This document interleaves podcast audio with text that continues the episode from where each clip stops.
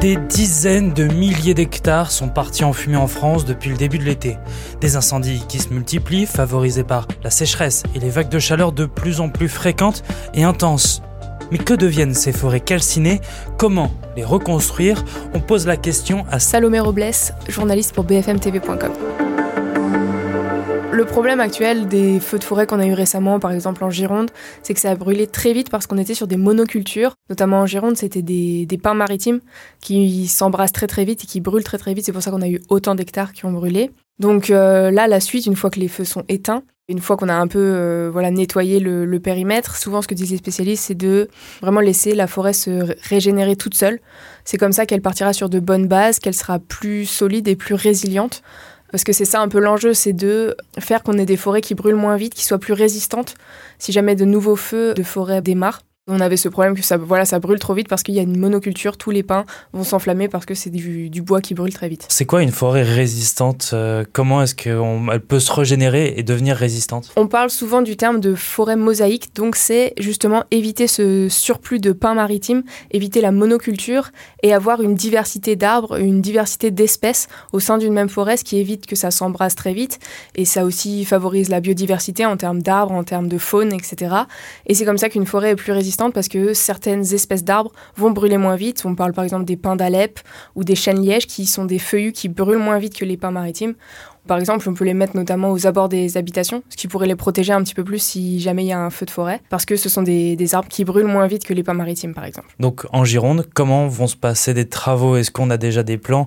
Qu'est-ce qui est prévu? On va planter des graines? Alors pour l'instant, il n'y a pas de plan. On vient tout juste de fixer et d'arrêter les incendies.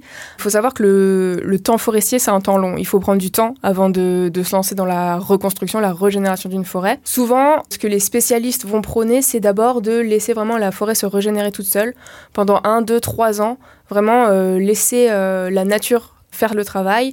Euh, là, l'être humain va juste intervenir pour faire de la surveillance, donc s'assurer qu'il n'y ait pas trop de passage dans les forêts, notamment pour prévenir d'autres potentiels nouveaux départs de feu en fait. Et ensuite, à partir de deux ans, on va regarder comment la forêt s'est régénérée d'elle-même.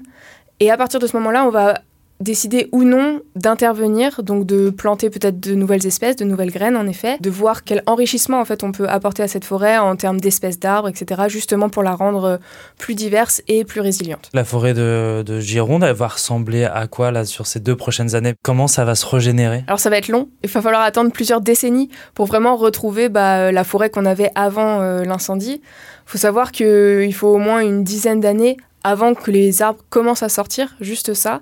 Donc euh, pour l'instant, on va avoir toujours ce, paysage de cendres, ce paysage brûlé. Donc au bout de 10 ans, on va avoir les premiers arbres qui vont sortir. Ensuite, il faut attendre environ une vingtaine d'années pour avoir vraiment une structure forestière qu'on dit, donc euh, un début de forêt. Par contre, pour avoir une vraie forêt comme on avait avant, c'est euh, presque un siècle, on va dire au moins 70 ans avant d'avoir une forêt avec des arbres matures et adultes. Merci d'avoir écouté ce nouvel épisode de la question info. Chaque jour, une nouvelle question, de nouvelles réponses. Vous pouvez vous abonner sur toutes les plateformes d'écoute. Nous sommes aussi sur le site et l'application de BFM TV. À bientôt.